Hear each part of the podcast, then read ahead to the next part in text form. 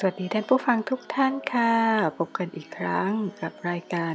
อุทยานทุกๆวันหยุดสำหรับวันนี้ประจำวันเสาร์ที่ 24 กรกฎาคม พุทธศักราช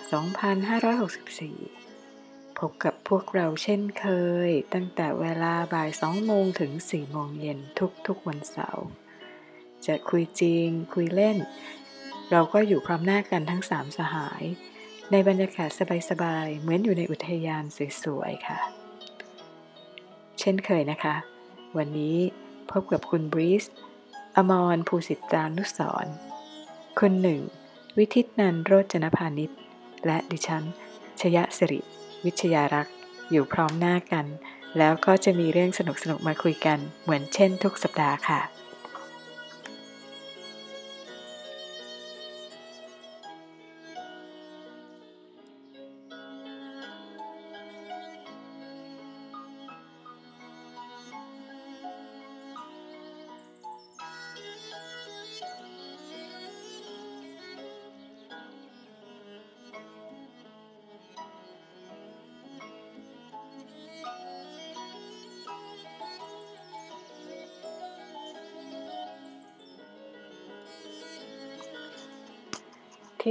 ก็เหมือนเป็นธรรมเนียมนะคะ จะต้องมาตกลงกันก่อนว่าจริง ๆ รายการของเราเนี่ยเราจะคุยกันเรื่องอะไร มีใครบ้าง และแต่ละคนที่จะมานั่งคุยกันในสวนหลังบ้านทุกๆ สัปดาห์เนี่ยค่ะ มีที่มาที่ไปยังไง เป็นใครกันนะคะ แล้วก็อยากจะให้ทำความรู้จักกัน แล้วก็ท่านผู้ฟังก็จะได้เเห็นภาพว่าเราจะมีอะไรมาให้บ้าง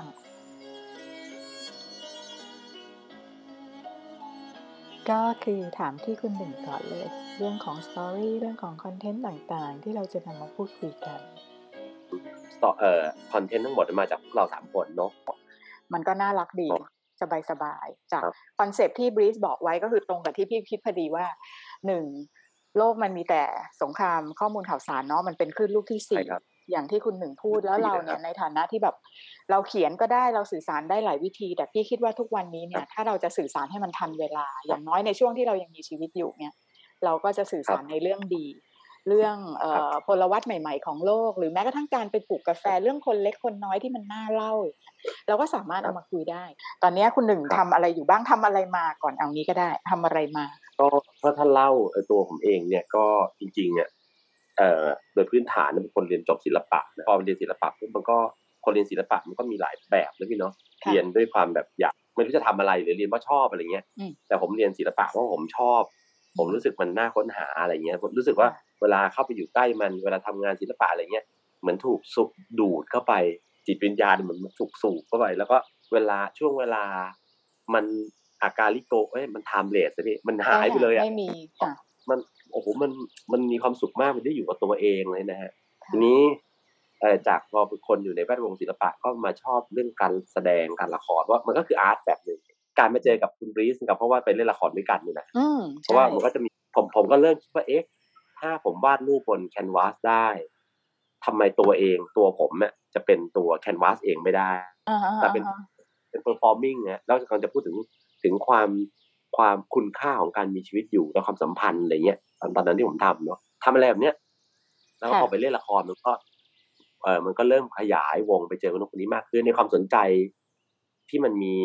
หัวใจแบบคนทำงานศิลปะมันยังอยู่ฮะมันก็เลยเวลาจะชอบอะไรก็จะไปเจาะลึกเลยแบบที่ผมชอบอะไรเงี้ยเหมือนกับเวลาที่อ่านหนังสือก็จะมาคุยกับคุณบริษัทเวลาอ่าน โกเล้งอ่านเอ่อกิมยงอ่านเรื่องนั้นเรื่องนี้แล้วมาวิเคราะห์กันก็มาคุยกันอะไรเงี้ยฮะแล้วมันก็ผูกพันกับชีวิตทีนี้พอเริ่มจบก็ไปทำงานเกี่ยวกับแทนที่จะไปทำงานเป็น painter อย่างนี้นะฮะอย่างที่อยากจะเป็นมันกลับไปกลายเป็นนักแสดง แล้วก็แล้วก็ไปเป็นทำหนังโฆษณาบ้างไปกำกับละครเวทีกำกับละครทีวีอะไรเงี้ยฮะลงเสียงโฆษณาด้วยใช่ฮะแล้วมันก็ขยายออกไป ดังนั้นเราบอกว่า ถ้าพี่ปูถามบอกเอ๊ะถ้าทำอะไร ผมก็ทำงานศิลปะมาตลอดเลยนะผมไม่เคยอยู่ทำงานรูปแบบอ่าใช่เพราะผมเชื่อว่างานศิลปะงานศิลปะเนี่ยตัวโครงสร้างมันคือ เมื่อเราเกิดความรู้สึกใช่ไหมฮะเกิดความรู้สึกมีแรงบันดาลใจ แล้วเราอยากจะเอ็กซ์เพรสอะไรบางอย่าง ทุกสิ่งทุกอุ๊ยอย่างมันมีได้ยินแมวเสีเนี่ยยงมีแมวในตัวอ๋อลูก มีลูก มีลูปวดกปวดหัวมากเออเดี๋ยววันไหนก็คุยกันเรื่องแมวพี่ก็มีหนึ่งตัว อะไหนไหนลองไหนลองอัปเดตกันหน่อยว่า ขอถามคุณบรีสบ้าง คุณบรีสสวัสดีค่ะสวัสดีถามครับถามพี่คุณปูบรีสครับหน่อยคุณอยากให้หนึ่งคุณครับบรีสเล่าเรื่องตัวเองหน่อยว่านอกจากมาเจอคุณหนึ่งในเอ่อเวทีการแสดงแล้วเนี่ยคุณคุณบรีสเรียนวารสารมาแล้วทำอะไรมาบ้างแล้วทริปการขึ้นดอยครั้งนั้นน่ะ มีอะไรอยากจะเล่าเพิ่มเติมบ้างซึ่งจริงๆน่าอิจฉานะคนที่มาคำ across กันแล้วเนี่ยยังสามารถเป็นเพื่อนกันมาได้แบบ เป็นสิบยี่สิบสามสิบปีอะแสดงว่าเราต้องมีอะไรที่แชร์ร่วมกัน ถึงวัยนี้แล้วก็ยังสามารถจูงกันขึ้นรถกระบะ ขึ้นไปบนดอยที่เวียงป่าเป้าด้วยกันได้ และชื่นชมการทำงานของกันและกันคุณตายบรีสที่เรารู้จักกันมาประมาณสามสิบห้าปีแล้วนะปีอ๋อใครนะนานมากไม่น่าถามเลยเรารู้จักนานนิดนึงผมผมรู้จักหนึ่งตอนตอนเรียนมหาลัยปีหนึ่งมหาวิทยาลัยปีหนึ่งก็สองพันห้าร้อยยี่สิบเก้า ค่ะเออนะฮะเพราะว่าผมมหาลัยสองสองเก้าก็เรียนน่ากลัวโฆษณาจังแล้วก็ทำงานในเอเจนซี่โฆษณา เป็นค่ะเอ่อย้ายไปอยู่องค์กรสถาบันที่เกี่ยวกับการลงทุนแล้วก็การเงินที่ดูแลเรื่องการสื่อสารการตลาดนะฮะอืมตอนนี้ก็ตอนนี้โควิดก็อยู่บ้านที่ใช้ชีวิตอยู่กับการดูซีรีส์ค่ะอ่าอ่านนหนนังสือวนิยายอ่านหนังสือออย่างมาก อย่างเออมากแล้วปีนี้ก็เน้นอ่านนวนวนิยายพยายามจะ ตามเก็บหลาย ๆ เรื่อง ซึ่งเอ่อถ้าชอบอ่านตอนนี้ก็น่าจะเป็นของคุณกฤษณาอโศกสินซึ่งผมกลับไปดูแบ็คโอ้โหเริ่มมาเริ่มจากตอนเนี้ยแบบเพิ่งอ่านจบไปคือค่ะเพลิงกินรีเนี่ยก็เขียนตั้งแต่ 2506โอ้ซึ่งยกำลังจะถูกกลับมาทำเป็นละครอะไรเรื่องของการอ่าแบบคนไทยชอบดูละคร ซึ่งแบบมีความดราม่าในครอบครัวในการจริงรักหักสวาอ่าฮะก็ก็อันนี้เป็นนี่คือชีวิตประประจำวันในการตื่นขึ้นมาตอนเช้าก็อะ ก็ดูซีรีส์อยู่ แต่ตอนนี้อืมเน้นช่วงนี้ดูซีรีส์จีนเยอะ พยายามจะค่ะดูวาไรตี้ตัวเองนะฮะเหรออย่างเรื่องล่าสุดนี่ดูเรื่องแบบ เรื่องอะไรนะ Cursed in Love ใน VTV เนี่ยเป็นเรื่องของแบบการกลับไปแก้แค้น setting ของมันเนี่ยเป็นเรื่องร้านขายขนม ขนมโบราณของจีนอะพวกขนมอ่าถั่วแดง ซึ่งมันทำเป็นรูปดอกซากุระอะไรอย่างเงี้ยทุกคนอืมดูแล้วก็บอกว่าโอ๊ยตายแล้วหิวมาแล้วแบบเราก็รู้สึกแบบเออสนุกจังในการแบบหิวเออเรามากทำไมเราละครไทยไม่มีแบบ ละครแบบ ทองหยิบทองหยอดกันอะไรเงี้ยแล้วมันคือมันเป็นแบบ มันเป็นเรื่องของแบบการเบรนของวิถีชีวิตกับขนมกับอืมอะไรเงี้ยกับชีวิตแล้วแบบความเข้มข้นของมัน ซึ่งดูดูๆไปโหมันเหมือนแบบนิยายดราแบบ นิยายดราม่าญี่ปุ่นโบราณจะมีความแบบความโบราณของมันอะไม่ใช่รุ่นใหม่อย่างเงี้ยแล้วก็สนุกอืมซึ่งอาจจะกลับมาที่แม่หางอืมช่วงหลังๆมาเนี่ยเออมันคือผมได้ ได้มีโอกาสด้วยความบังเอิญนะครับ ขึ้นไปทางป่าภาคเหนือ เป็นป่าต้นน้ำที่เชียงราย ก็เลยชวนทางคุณบรีสไปด้วยเนี่ยแหละอืมฮึก็ไปเจอความจริงบางอย่างคือ เห็นความงดงามความสวยงามของความเรียบเรียบง่ายของผู้คนอืมแล้วก็ที่สำคัญคือคนเหล่านั้นเสียสละครับที่ดูค่ะเพราะว่าข้ใจเลยเขาอยู่ที่นั่นมาร้อยห้าสิบกว่าปีอยู่บนป่าค่ะอยู่ในป่าทึบป่าค่ะที่สูงป่าดิบ แล้วเขาค่ะปลูกกาแฟอาราบิก้าเพื่อ เพื่อ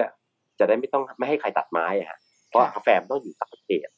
ค่ะนะแล้วก็ค่ะเก็บชาเมี่ยงอืมซึ่งซึ่งชาเมี่ยงเขาเก็บกันมาหลายร้อยปีแล้วครับ แล้วค่ะคนเหล่านี้เนี่ยไม่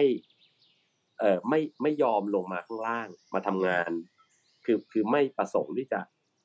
ลงมาทำงานที่ในเมืองในเพราะว่าระบบต้องการดูแลรักษาป่า เพราะมันเหรอคือป่าต้นน้ำ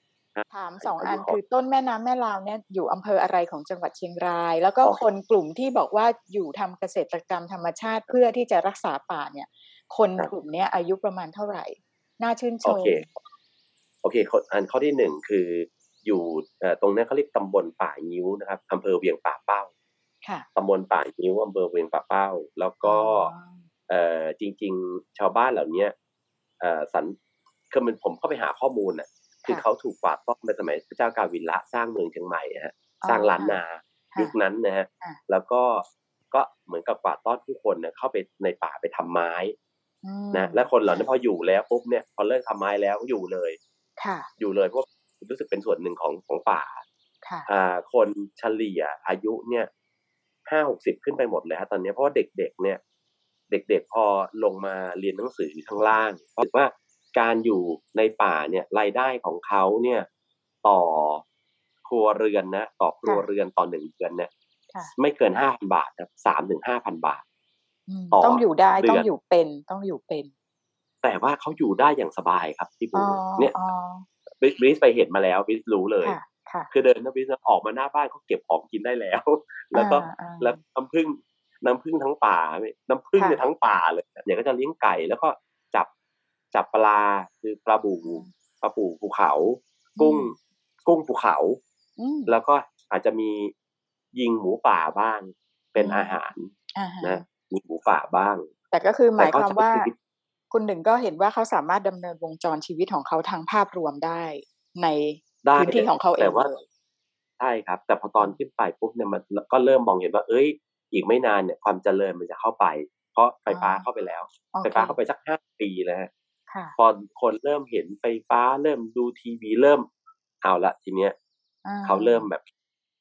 balance ไม่ได้นะให้มันอ่าเกิดความล้าทางวัฒนธรรมนะเหรือว่าเริ่มเอ่อ culture เริ่มเคยลิ้มรสความครับสะดวกสบายของเมือง ซึ่งจริงๆไอ้ความสะดวกครับสบายของชุมชนเมืองหรือแม้กระทั่งตลาดในอำเภออะไรพวกเนี้ยมันก็สร้าง footprint หมดแหละ เพราะว่าไม่ว่าจะอยู่ชายขอบอำเภออะไรก็ตาม แต่พอมันรวมกันเยอะๆเข้าแล้วเจ็ดร้อยกว่าอำเภอมันก็คือประเทศแล้วก็สังคมไทยนี่แหละ ชุมชนของเรานี่แหละอืมแต่ว่าจดีริงๆผมค่ะผมดีคิดว่า จริงๆมันก็ก็ไม่แปลก แล้วก็ผมว่าก็ไม่ผิดด้วยที่เขาจะทำแต่ว่าผมคิดว่าอย่างน้อยเขาต้องตระหนักรู้ได้ว่าทำอะไรคุณอยู่ค่าชีวิตที่แท้จริงมันคืออะไร เพราะว่าผมค่ะผมไปเห็นเนี่ย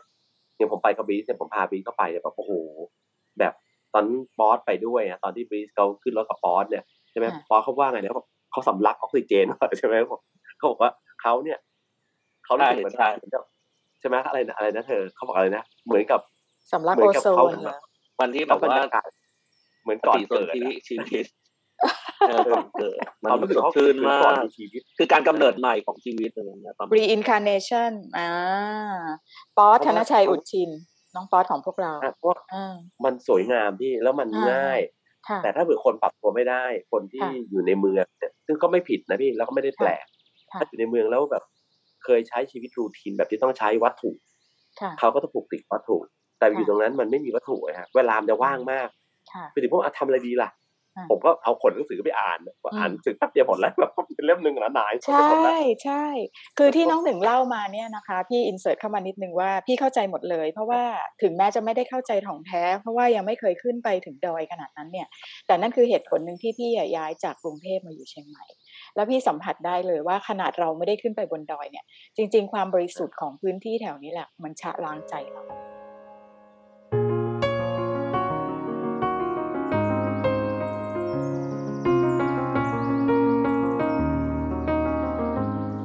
แค่ว่าอาหารสะอาด น้ำสะอาดอากาศสะอาด แต่ว่าใจของคนเหล่านั้นนะคะที่เขายังไม่ถูกสปอยด้วยเอ่อระบบต่างๆ รวมทั้งไม่ได้เปิดรับสื่ออะไรมากเนี่ย มันทำให้เราน่ะพลอยสะอาดไปด้วย คุณหนึ่งรู้ไหมมาอยู่เชียงใหม่อะพี่ปูแรกๆเนี่ยพกพาความคิดแบบคนเมืองมาด้วย พอเรามาอยู่สักพักเราจะรู้สึกว่าครับเราอาจจะอยู่ผิดที่ ซึ่งเราก็ต้องเลือกครับแล้วว่าระหว่างความคิดกับโครงสร้างชีวิตแบบกรุงเทพเนี่ยครับ กับการย้ายมาอยู่เชียงใหม่เนี่ยเราจะเลือกอะไร ปรากฏว่าพี่อะเลือกที่จะปรับตัว แล้วในที่สุดโดยธรรมชาติเนี่ยนะเราไม่ได้ใช้ความสามารถอะไรในการปรับตัวเลย เพราะว่าสภาพแวดล้อมกับคนแล้วก็บรรยากาศทั้งหมดของสังคมที่เนี่ยจะทำให้เราอะเบาลงซาลงแล้วก็คาดหวังน้อยลง ประกอบกับวัยเราด้วย อะพี่ปูอะจะเข้าใจเลย ทีนี้ขอถามคุณบรีสบ้างทริปการขึ้นดอยครั้งนั้นน่ะ มีอะไรอยากจะเล่าเพิ่มเติมบ้าง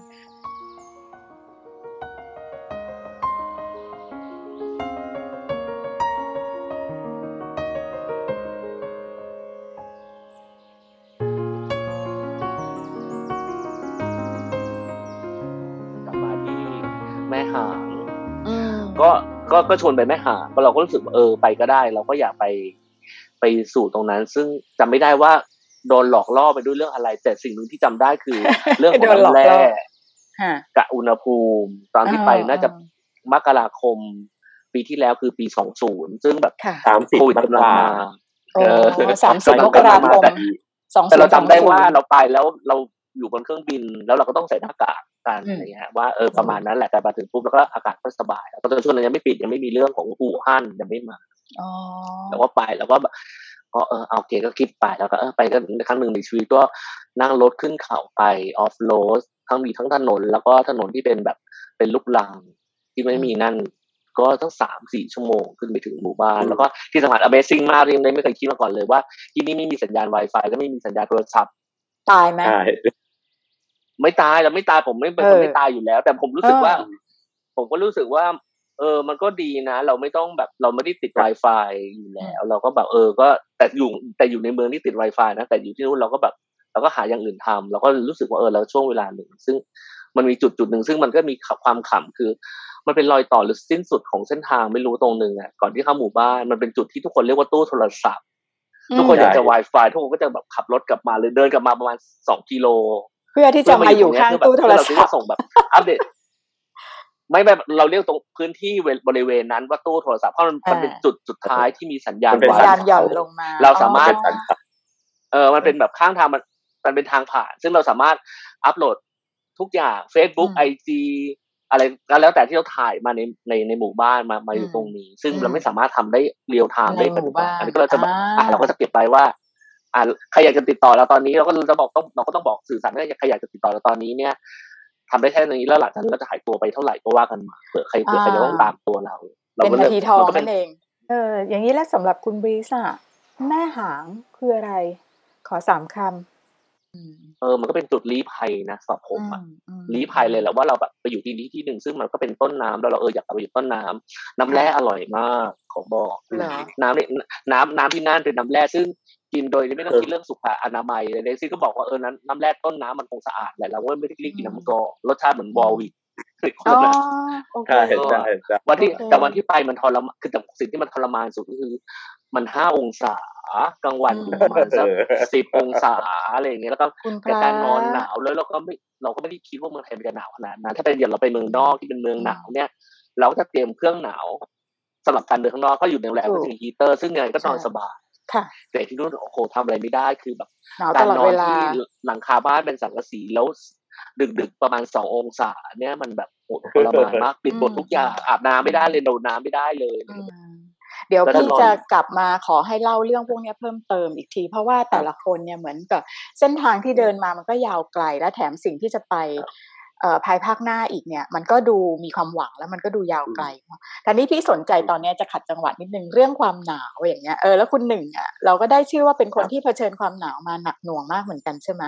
แล้วแล้วเป็นไงบ้างของที่ที่เวียงป่าเป้าเนี่ยค่ะ ความสูงเป็นเท่าไหร่ของที่ที่เราเคยไปมาทั้งหมด คุณหนึ่งเนี่ยเป็นที่โอ้รับรู้กันในแง่ของผู้ชายคนไทยครับที่เดินทางไปแล้ว Seven Summits รวมทั้งเอเวอเรสต์ด้วย นะคะครับแต่ท่านี้ของเราเนี่ยถ้าเทียบว่าดอยในบ้านเราเนี่ยความสูงเป็นประมาณเท่าไหร่ ความยากความง่ายของเขาเนี่ยเทียบกับที่เราเคยไปไปถึงระดับหลังคาโลกมาแล้วเนี่ยหนาวมากไหมคะคุณหนึ่ง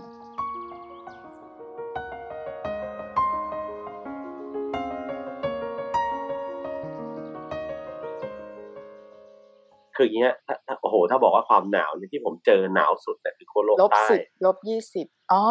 ลบหกลบหกสิบหกสิบห้าครับ ไม่ใช่เอเวอเรสต์เหรอคะที่หนาวสุด ไม่ใช่เอเวอเรสต์ลบสี่อ๋สิบอครับโคโลกใต้หนาวกว่าว้ายก็ว่า แต่อยากจะบอกว่า เจอลบสี่สิบแต่กลับมาเจอสององศากับคุณบีชผมว่ามันก็หนาวเหมือนกันแหละครับเพราะว่าโอ้แล้วมันอยู่ที่ว่าเราเราเตรียมมายังไงเอออ่าอ่าเมื่อกี้บรีสก็บอกกันว่าถ้าเราไปยุโรปเนาะเราเตรียมเครื่องเรากันหเตรีนายวมไปแล้เนี่ยวค่ะเราก็เราก็จะไอ้นะหรือผมไปเอเวอเรสต์ไปพวกโลกใต้อย่างเงี้ยค่ะเสื้อผ้าอุปกรณ์มันเต็มที่เลย มันป้องกัน แต่วันนี้พอไปแม่หางเนี่ยพอพอก็กลางวันก็แบบกลางวันก็สักเอ่อสิบห้าสิบหกหูกำลังสบายเลยสำหรับผมนะอืมค่ะโอ้ดีมากแต่บางคนเขาก็ใส่กันชั้นหนึ่งก็โอเคแต่ค่ะตอนคืนเนี่ยพอเป็นสามอ่า ใช่ไหมมีเอาละเว้ยแม่คำนิงเขาชอบโอเคทุกคนบอกเอาละเว้ยโอ้โหเนี่ยเออคือคือแบบเราไม่ได้เตรียมอะไรมากอะแล้วเราค่ะนึกไม่ถึงว่าเฮ้ยประเทศไทยอ่ามัมันหนาวขนาดนี้เลยเหรอหนาวแต่มันเป็นมกรานะโอเคคุณหนึ่งนะเออ เป็นเดือนมกราครับอ่าหนาวแล้วก็แล้วก็ แต่ผมอยากจะบอกว่าแต่ว่าทั้งหมดทั้งมวลเนี่ยถ้าเราแต่ถ้าเราอยู่หลาย ๆ วันมันจะเริ่มปรับตัว มันก็จะเริ่มมันก็จะคุ้นชินอ่าคือมนุษย์ทุกคนเป็นอย่างนี้หมดนะฮะค่ะยกยกเว้นคนที่เอ่อ มีการปรับตัวได้ยากเนี่ย อันเนี้ยก็ค่ะจะทำอะไรก็แต่ในชีวิตเนี่ย ก็จะลำบากหมดจริง ๆ อันนี้เป็นเรื่องสัจธรรมมากเลยนะฮะค่ะคือร่างกายกับจิตใจเนี่ยมันมันล้อต่างกันตลอดเวลาค่ะคือถ้าเผื่อใจไม่ยอมปรับกายมันก็ไม่ปรับด้วยค่ะนะนั่นน่ะสิแล้วถ้านั่นคือเป็นถ้าเหตุผลเห็นค่ะ นั่นเป็นครับเหตุผลที่พี่อะขอขมวดได้ไหมว่าจริง ๆ มันคือเหตุผลที่มนุษย์ที่ใจพร้อมเนี่ยขึ้นไปได้สูงที่สุด แล้วก็ทนอุณหภูมิลบ40 องศาที่ขั้วโลกใต้ได้ เราจะพูดอย่างนี้ได้ไหม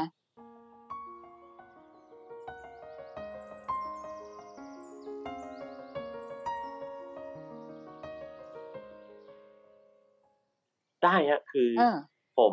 ผมอยากจะบอกว่า ถ้าถามว่าผมปีนเอเวอเรสต์อะไรได้ยังไงเนี่ยมีคนถามค่ะเลยผมบอกเฮ้ยผมไม่ใช่ค่ะคนแข็งแรงอ๋อขนาดนั้นเพราะเพราะว่าเหรอคะคนที่ไปปีนเขาของผมทุกคนที่ผมไปในทีมผมเนี่ยนะอาจจะแข็งแรแข็งงกว่าแรผงมทุกกคนว่าเลยอะอ่าแข็งแรงกว่าหมดเลยอะค่ะแต่ว่าทุกคนสะบักสะบอมทุกคนแย่บางคนก็ไปไม่ถึง แต่ผมในผมอ่อนแอสุดแต่ถามว่าทำไมผมไปได้อืผมว่าใจผมแข็งแรงกว่าเขาค่ะคือจิตใจผมเชื่อมั่นว่า ผมทำได้แล้วผมพยายามจะหา หาอะไรก็แล้วแต่ที่ทำให้จิตใจมันไปได้ก่อนค่ะแล้วก็คิดในแง่บวกตลอดเวลาแล้วก็มีความสุขอะไรเงี้ยค่ะแล้วก็ทุกสิ่งทุกอย่างที่อยู่รอบตัวให้มันเป็นให้มันบวกหมด แล้วเดี๋ยวร่างกายมันปรับทำนะค่ะนั้นดังนั้นถามว่าผมเก่งตรงไหนผมปรับตัวเก่งอ่าปรับตัวเก่งอูก้าเลยปรัอับนตัวเนี้ยเก่งอูก้าเลเอยอนึกออกไหม resilient ก็คือเราต้องอ๋อเป็นคนที่ปรับความตัวเก่งได้ใช่ ความเก่งผมว่าผมเรียนรู้จากการไปปีนเขาไว้หนึ่งเมื่อหลายปีที่แล้ว คือการผมกล้าไปยอมประเทรัศบไหนคะขัดจังหวะคิริมันจาโรมาเลป่ะตอนนั้นเหมือนที่คุณไม่คุณลังกาวีไปโอกิลยังไม่ถึงขนาดนั้นต้องมาอ่ามมาเลเนาะอ่มาเลเซียไปสามเอบ้าอนมาเลเซียโคตรเออสั้นๆแบบว่าอันนี้ไปคิดเออแล้วคือผมว่าคนพบตัวเองจากการปิดจากการเดินเขาไม่ใช่ในเรื่องการเดินเขาคือ การยอมรับว่าตัวเองทำไม่ได้ม คือความแข็งแรงของผมคือความเข้มแข็งของผมคือการยอมรับว่าอันนี้ทำไม่ได้ แล้วผมก็อืมไม่ไม่ได้ฝืนกับมันไม่ได้แบบเราถอดใจนะครับแต่เรารู้สึกว่าค่ะเอ้ยอันเนี้ยไม่ใช่อืมแต่วันหนึงอาจจะทำได้ก็ได้แต่เราไม่รู้แต่เราก็ยอมรับ เช่น ถ้าเรารู้ว่ามีคนแบกกระเป๋าให้เราค่ะระหว่างเดิน ผมก็จะให้คนค่ะเดิน ก็แบกกระเป๋าไป แล้วก็มีหน้าที่โฟกัสที่ตัวเองว่าต้องเดินด้วยตัวเองแต่เก้าไม่พต่อยายามจะเก้าทำเท่เก้าต่อเก้าอ่าใช่แต่ไม่พยายามทำเท่ว่าเฮ้ยฉันจะต้อง แบกเป้ยี่สิบกิโล เพราะว่าค่ะเรามีภาพว่าคนเดินเขาจะต้องมีเป้ข้างหลังด้วย ซึ่งอ่าผมว่าเอ้ย ถ้าเรางั้นถ้าเราเราเดินตัวเปล่าๆดีกว่าอืมอย่างเงี้ยนึกออกไหมแล้วคราวหน้าเราอาจจะแบบแบกเป้ก็ได้ ถ้ามีคนแบบคนช่วยแบกเป้ก็ก็ไม่เป็นไรก็ช่วยแบกได้อะไรเงี้ยหรือแม้กระทั่งถ้ามีคนแบกฉันเดินไปฉันก็เอานะอืมถ้าไปถึงปลายทางพวกเราก็ไม่รู้เราก็ไม่รู้เราก็ไม่ได้รู้สึกว่าการไปเดินเขาแล้วเราจะต้องแบบ เท่อะเรารู้สึกแค่เราไปอะไร ดีจังผมพี่ว่าปูอะผมมองมองได้ตรงนี้เลยว่าคล้ายๆพี่ปูเหมือนกันคือว่า บางทีถึงในบางสถานการณ์ที่เรายอมรับได้ว่าตัวเราไม่ได้เข้มแข็งอะมันคือความเข้มแข็งชนิดหนึ่งคือยอมที่จะบอกว่าตัวเองไม่ใช่คนที่ดีที่สุดเก่งที่สุดยังมีข้อบกพร่องมีนู่นมีนี่ ตรงเนี้ยเป็นพี่ว่าเป็นทั้งความกล้าหาญและความเข้มแข็ง เพราะว่าถ้าคนไม่ได้รู้ว่าตัวเองบกพร่องเนี่ยเขาก็จะมีอัตตา เขาก็จะมีความรู้สึกว่าเขาดีที่สุดแล้ว มันก็หมดโอกาสในการพัฒนาหรือจะเป็นคนที่ดีขึ้นจริงๆ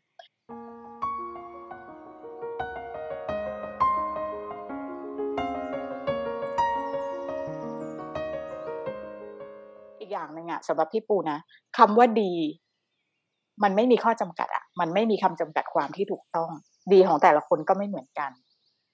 เนี่ยถ้าเกิดว่าให้พี่ปูไปขึ้นเขาเนี่ยแค่จะเดินออกจากบ้านไปซื้อกับข้าวนี่ยังท้อแล้วเลยอะด้วยสังขารแบบนี้นะแล้วเราก็ยอมรับมันแล้วเราก็ยอมรับว่าทุกวันเนี้ยถ้าเราอยากอยู่ในบ้านที่ดี มีสวนหลังบ้านที่สวยอะ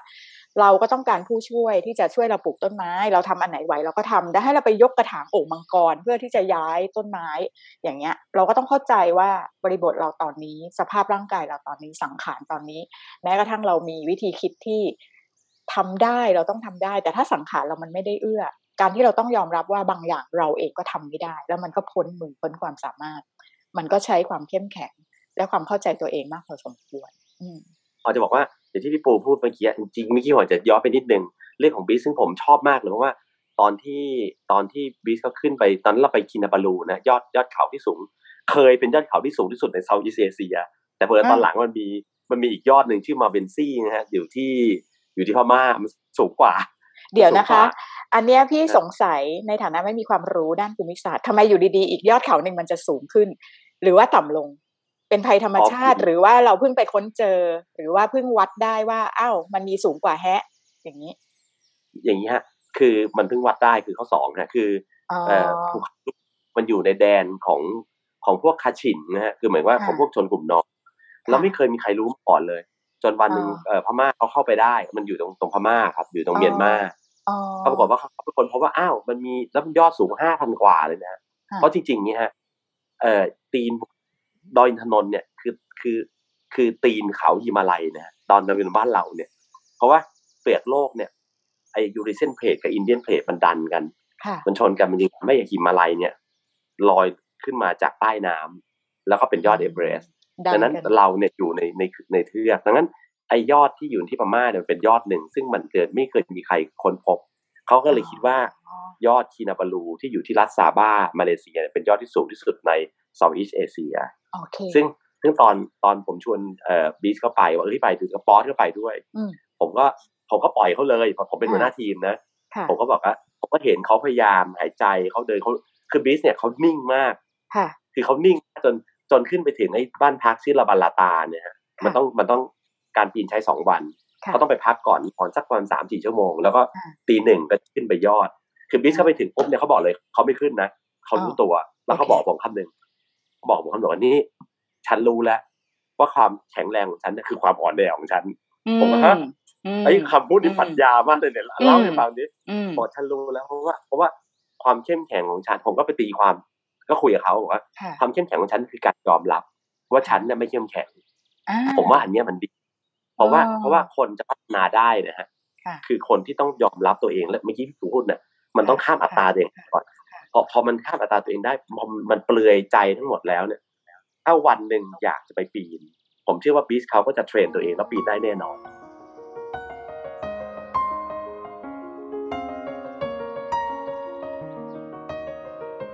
แต่สุดท้ายแล้วตอนวัดวัดกันตอนลงนะลงอ๋อยากกว่า ลงในค่ะบีสกับบีสกับป๊อดโมเดิร์นด็อกฮะลงมาด้วยกันค่ะแล้ว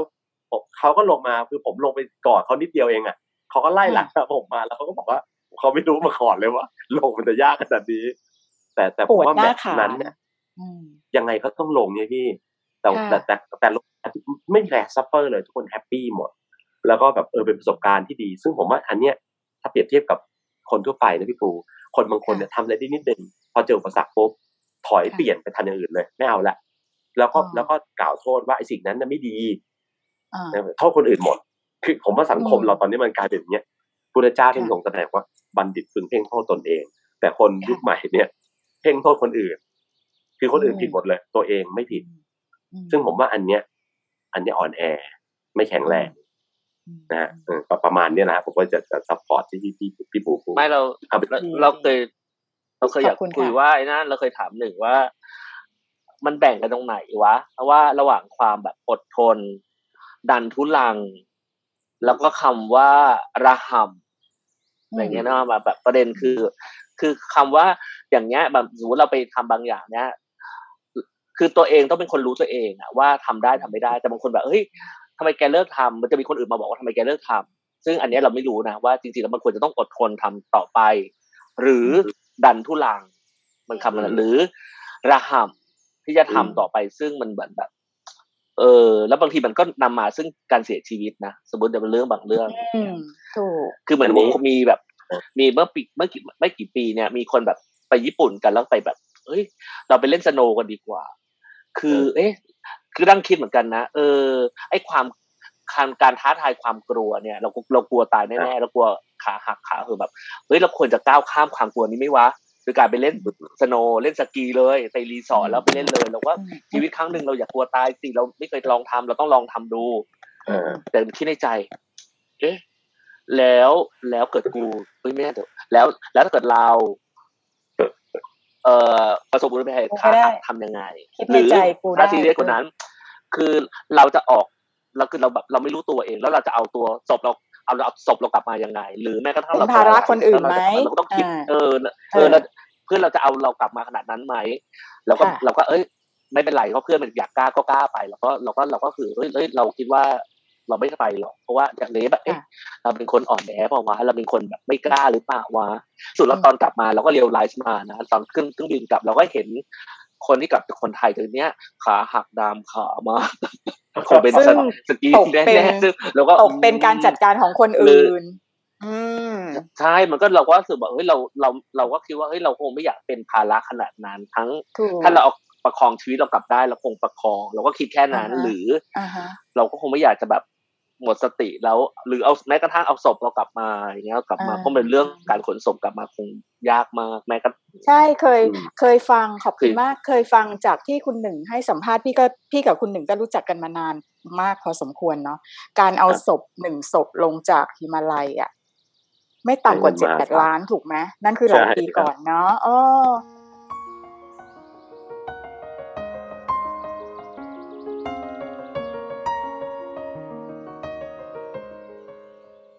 แล้วอีกอันหนึ่งอะค่ะพี่ปูเคยไปเก่งสุดก็คือทักษังเดินขึ้นแล้วก็เดินลงที่ภูฐานนะคะครับก็เห็นนะคะว่ามีลูกหาบชาวชาวภูฐานเนี่ยเขาทำเป็นอาชีพเขาแบกคนขึ้นแล้วก็แบกคนลง ซึ่งเราอะเดินตามลำพังตัวเองเรายังจะไม่รอดแล้ว แต่ว่าอืมพี่ว่าหนึ่งด้วยศรัทธาคือคุยกับเขาอะนะคะ ว่าโอ้โหทำไมคุณเก่งขนาดนี้แล้วคุณก็ต้องแข็งแรงมากด้วย แล้วเขาก็หาเลี้ยงชีพ คือมีทั้งศรัทธาและมีการจำเป็นที่จะต้องหาเลี้ยงชีพทำให้เขาเนี่ยแกร่งพอที่จะแบกคนหนึ่งคนขึ้นภูเขา แล้วก็ลงภูเขา ทั้งๆที่เราเองเดินคนเดียวเราก็เดินไม่ได้เขาจะแบกคนแก่ที่ยินดีที่จะจ่ายแล้วไม่ใช่ยกแบบเกี้ยวนะคะแบกขึ้นหลังเลย อันนั้นคือที่ภูฐานแล้วก็ก็ก็เป็นอีกวิธีหนึ่งซึ่งพี่ชอบนะ สิ่งที่พี่ได้ฟังจาก น้องบรีสแล้วก็กับน้องหนึ่งวันนี้เนี่ยประเด็นของน้องบรีสเนี่ยทำให้พี่ปูเนี่ยได้เรียนรู้ว่า จริง ๆ การประสบความสำเร็จส่วนตัว เช่น การขึ้นไปสู่เป้าหมายของเราได้สำเร็จบนภูเขา แต่คุณต้องใช้ทรัพยากร คุณต้องใช้ความช่วยเหลือและความพร้อม ไปจนกระทั่งความเดือดร้อนของคนอื่น มาทำให้คุณเนี่ยสำเร็จได้ตามเป้าหมายเสร็จแล้วขาลงดันลงไม่ได้ขาหักอย่างเงี้ย เป็นภาระของตั้งแต่สายการบินญาติโยมที่จะต้องมาเข้าเฝือกคุณอีกแบบเป็นเป็นหลายหลายเดือนอะมันเป็นต้นทุนที่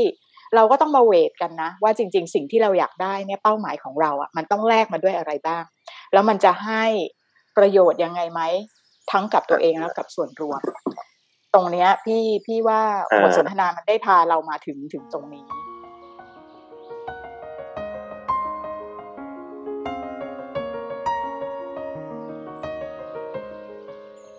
จะขอเพิ่มนิดนึงฮะเออพอดีเอาเลยพี่ค่ะพูดกับศรัทธาแล้วบิสก็ถามอ่าบอกระหว่างเรื่องของความอดทนใช่ไหมฮะเรื่องของอ่าความอะไรนะ ความยอมรับว่าตัวเองบ้ไม่ได้ทำได้อ่าว่าคำว่าอดทน ดันทุลัง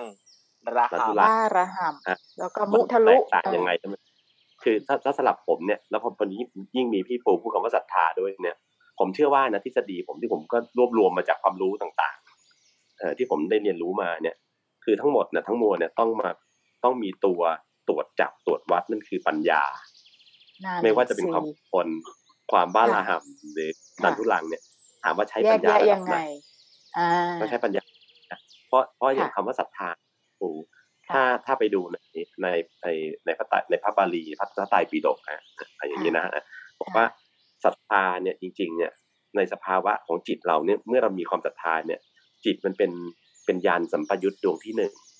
ถึงว่าในในการขึ้นลงของจิตนะฮะอันนี้อันนี้ทฤษฎีพระหน่อยนะฮะค่ะเป็นค่ะฟังเอ่อฟังไว้ฟังอยากฟังฟังไว้ก่นอยากฟังอยากคือฟังค่ะค่ะ คือคำว่าเป็นยานสัมปยุตดวงที่หนึ่งหมายความว่ามันต้องมันต้องเป็นมันเป็นจิตดวงแรกเลยที่มันมันอยู่ท็อปสุดของเวฟเลงนะท็อปสุดค่ะซึ่งอันนั้นมันเป็นความยิ่งใหญ่มากมันบริสุทธิ์มาก แล้วมันเป็นปัญญา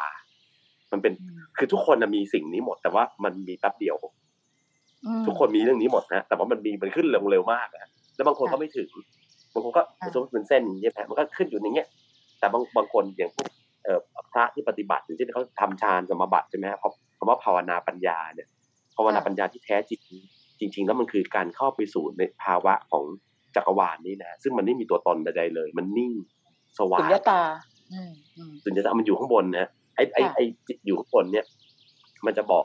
มันจะเป็นตัวบอกได้เลยว่าเพราะ ได้เลยว่า ในในในระหว่างที่เรามีความกล้าจริง ๆ มันยังมีความกลัวอยู่ แต่เราจัดการกับความกลัวเราจัดการความกลัวได้ด้วยปัญญาเช่นสมมติว่าค่ะถ้าบิ๊กเข้าไปเข้าไปขึ้นชวนเล่นสกีว่าครั้งหนึงในชีวิต แต่เขาบอกว่าฉันขาไม่ดีฉันอยากเล่น แต่ฉันไม่เคยฝึกอย่างนี้มาเลย ฉันทรงตัวไม่ได้ เออค่ะถึงแม้ฉันจะอยากยังไงก็แล้วแต่เนี่ย ฉันต้องเบรกตัวเองว่างั้นขอยืนดูได้ไหมหรือขอไปนิดเดียวได้ไหมไก่คนหนึ่งเนี่ยบ้าระหับเอาเลยเว้ยไอ้บ้าระหับก็คือ ที่บีสก็ นั่งเครื่องบินมาแล้วก็เห็นขาหัขากหักทีหลังอาจจะอ่าแหละค่ะอ่าทีนี้ไอ้มามาที่ทักษะเลยพี่ไอ้คนที่มีค่ะความเชื่อมั่นว่าแบกคนไปได้ หรือผมปีนเอเวอเรสต์ได้เนี่ย หรือคนอื่นๆค่ะที่เขาทำได้อะผมว่ามันมีความศรัทธาศรัทธาไม่ใช่ความบีศรัทธาเนี่ยไม่ใช่ believing นะไม่ใช่เรื่องความเชื่อนะแต่ศรัทธามันต้องเป็นปัญญามันต้องเห็นความจริงแล้ว มันถึงกล้า มันเป็นความกล้าที่ที่ที่บริสุทธิ์ มันเห็นความจริงแล้วมันจึงกล้าทำ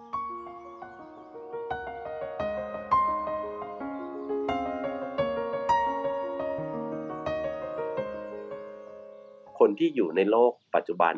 ที่อยู่ในในโลกณเดี๋ยวเนี้ยฮะมันถูกผลักดันขับขับดันไปด้วยระบบของของความสะดวกสบาย โลกของวัตถุเนี่ยทุนนิยมทั้งหลายที่เขาอยู่เบื้องหลังเนี่ยผมว่ามันมันทำให้เราขี้เกียจนะทำให้เราจะใช้ดีไวซ์อย่างเดียวนะเราไม่ใช้ดีไวซ์ที่ที่ได้มาจากพ่อแม่ให้มาธรรมชาติให้มาคือตัวเรา แต่เราไปใช้ดีไวซ์ที่ฮะมันมันเลยกลายไปใช้อย่างอื่นหมดเลยฮะแล้วก็ขี้เกียจ นี่ผมคุยกับบริสตลอดนะเรื่องเนี้ยเราแบบสิ่งที่เราวิพากษ์กันคุยกันสองคนเนี่ยจริงๆดีนะพี่ปู่เพราะว่าคุยกันแค่สองคนค่ะแล้วพอมานี่แกฉันว่าเออว่ะเออใช่คนใช่ที่ทำบางทีที่ทำไมไม่ถึงมีว่าเออจริงเห็นด้วยเออเออจริงจริงๆการมันได้คุยกันถึงสิ่งที่เราครับคิดหรือวิตกกังวลเนี่ยมันเป็นเทอราปีนะ แล้วก็แล้วพี่ครับไม่ค่อยเชื่อครับว่าการด่าจะสร้างสังคมที่ดีขึ้นได้ การผมตำหนิผมเชื่อการแบบนี้การเลยเป็นเครื่องด่าหรืออะไรทำนองเนี้ยโอเค ทุกคนน่ะไม่ได้ทำได้ถูกต้องทุกอย่าง ในบางวาระครับในบางโอกาส บางคนทำผิด ผิดหน้าที่ไม่มีคุณภาพเพียงพอไร้สมรรถภาพที่จะแก้ปัญหาใหญ่ ๆ ปัญหาน้อยๆ อันนั้นนะคะพี่มองว่า โอเค เรามีความเห็นได้เรามีโอปิเนียนได้ แต่สำหรับพี่นะพี่เชื่อว่าเรายังมีอีกวิธีหนึ่งที่เราทำได้อะคุณบริสคุณหนึ่ง คือเราเสนอเรื่องที่มันมีครับความเป็นไปได้ มันครับทำให้คนเนี่ยกลับมาที่ศรัทธาของน้องอะแล้วก็ยังเชื่อครับว่าจริง ๆ คนเราชีวิตที่เหลือเนี่ยทำในสิ่งที่ดีได้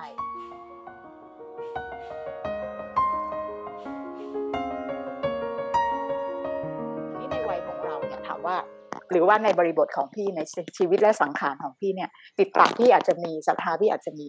วิริยะพี่อาจจะมี แต่สังขารมันไม่ได้ เราก็ใช้ปัญญาพิจารณาอย่างที่คุณหนึ่งว่านั่นแหละ พี่ก็ต้องมานั่งพิจารณาว่า ถ้าเรายังอยากได้เป้าหมายเนี้ยเราทำอะไรบได้บ้างทำอะไรได้ในบริบทของเราในความสามารถของเราก็ทำสิ่งนั้นอ่าหรือว่าพี่มาอยู่บ้านนอกเนี่ย วัดต่างจังหวัดเนี่ยเขาจะมีเด็กที่เป็นนักเรียนชาวเขาเหมือนกัน บวชเป็นสามเณรเพื่อที่จะได้เรียนหนังสือเพราะมิฉะนั้นก็จะไม่มีทุนใช่ไหมเราก็จะคุ้นเคยดีเนาะกับกับวิถีชีวิตของคนคนตามเอ่อป่าดงดอยทั้งหลายเขาก็จะลงมาที่พื้นเมืองแล้วก็มาอยู่ตามวัด น้องเชื่อไหมสิ่งที่เขาขาดเนี่ยวิชาอื่นๆเขาสามารถศึกษาและเรียนหนังสือได้ วิชาที่เขาขาดคือภาษาอังกฤษพื้นฐาน อันเนี้ยครับฟังจากเจ้าอาวาสวัดแถวๆนี้ ดังนั้นเนี่ยสิ่งที่เราอาจจะทำได้ก็คือว่าเสาร์อาทิตย์น้องๆพวกเนี้ย เนนท่านทั้งหลายเนี่ยจะไปเรียนนักธรรมในจังหวัดในเมือง อันนี้หมายถึงก่อนโควิดนะคะครับสิ่งที่เราทำได้ก็คือเราก็ไปบอกกับเจ้าอาวาสว่าเดี๋ยวมาสอนให้ A ครับ B C D เนี่ยสอนเนนไป คือเราก็อาจจะไม่ต้องทำเรื่องอะไรที่มันยิ่งใหญ่ แล้วก็โด่งดังหรือว่าสร้าง Impact สูงสูงๆแต่เราสามารถทำในเรื่องของเราที่เราทำได้ แล้วก็อยู่รอบๆตัวเรา แล้วก็ไม่สร้างมลพิษ และไม่ได้สร้างฟุตปรินให้ใคร อย่างเงี้ย พี่ก็ถือว่าสิ่งที่พี่ทำมันก็เหมาะสมแก่กาละเทศะและ ตัวตนของเราครับค่ะ แล้วก็รับผิดชอบตัวเราเองในการที่จะใช้เวลาเอ่อในการช่วยใครได้ยังไงบ้างอืมแต่พี่อะชอบมากเลยเรื่องไอ้เรื่องการขึ้นป่าดงดอยทั้งหลายของเราอะคิดว่าเราคงจะต้องมีหลาย ๆ อีกหลาย ๆ เรื่องหลาย ๆ มุมมองที่จะได้แลกเปลี่ยนกัน ไม่ว่าจะเป็นเรื่องหนังสือหรือน้ำผึ้งอ่าจริง ๆ ส่วนหลังบ้านเราก็ต้องมีเครื่องดื่มถูกไหมน้ำผึ้งเนี่ยเยอะพี่นะครับเออจะเล่าเรื่องน้ำผึ้งสักนิดหนึ่งนะคะ ทั้งสองคน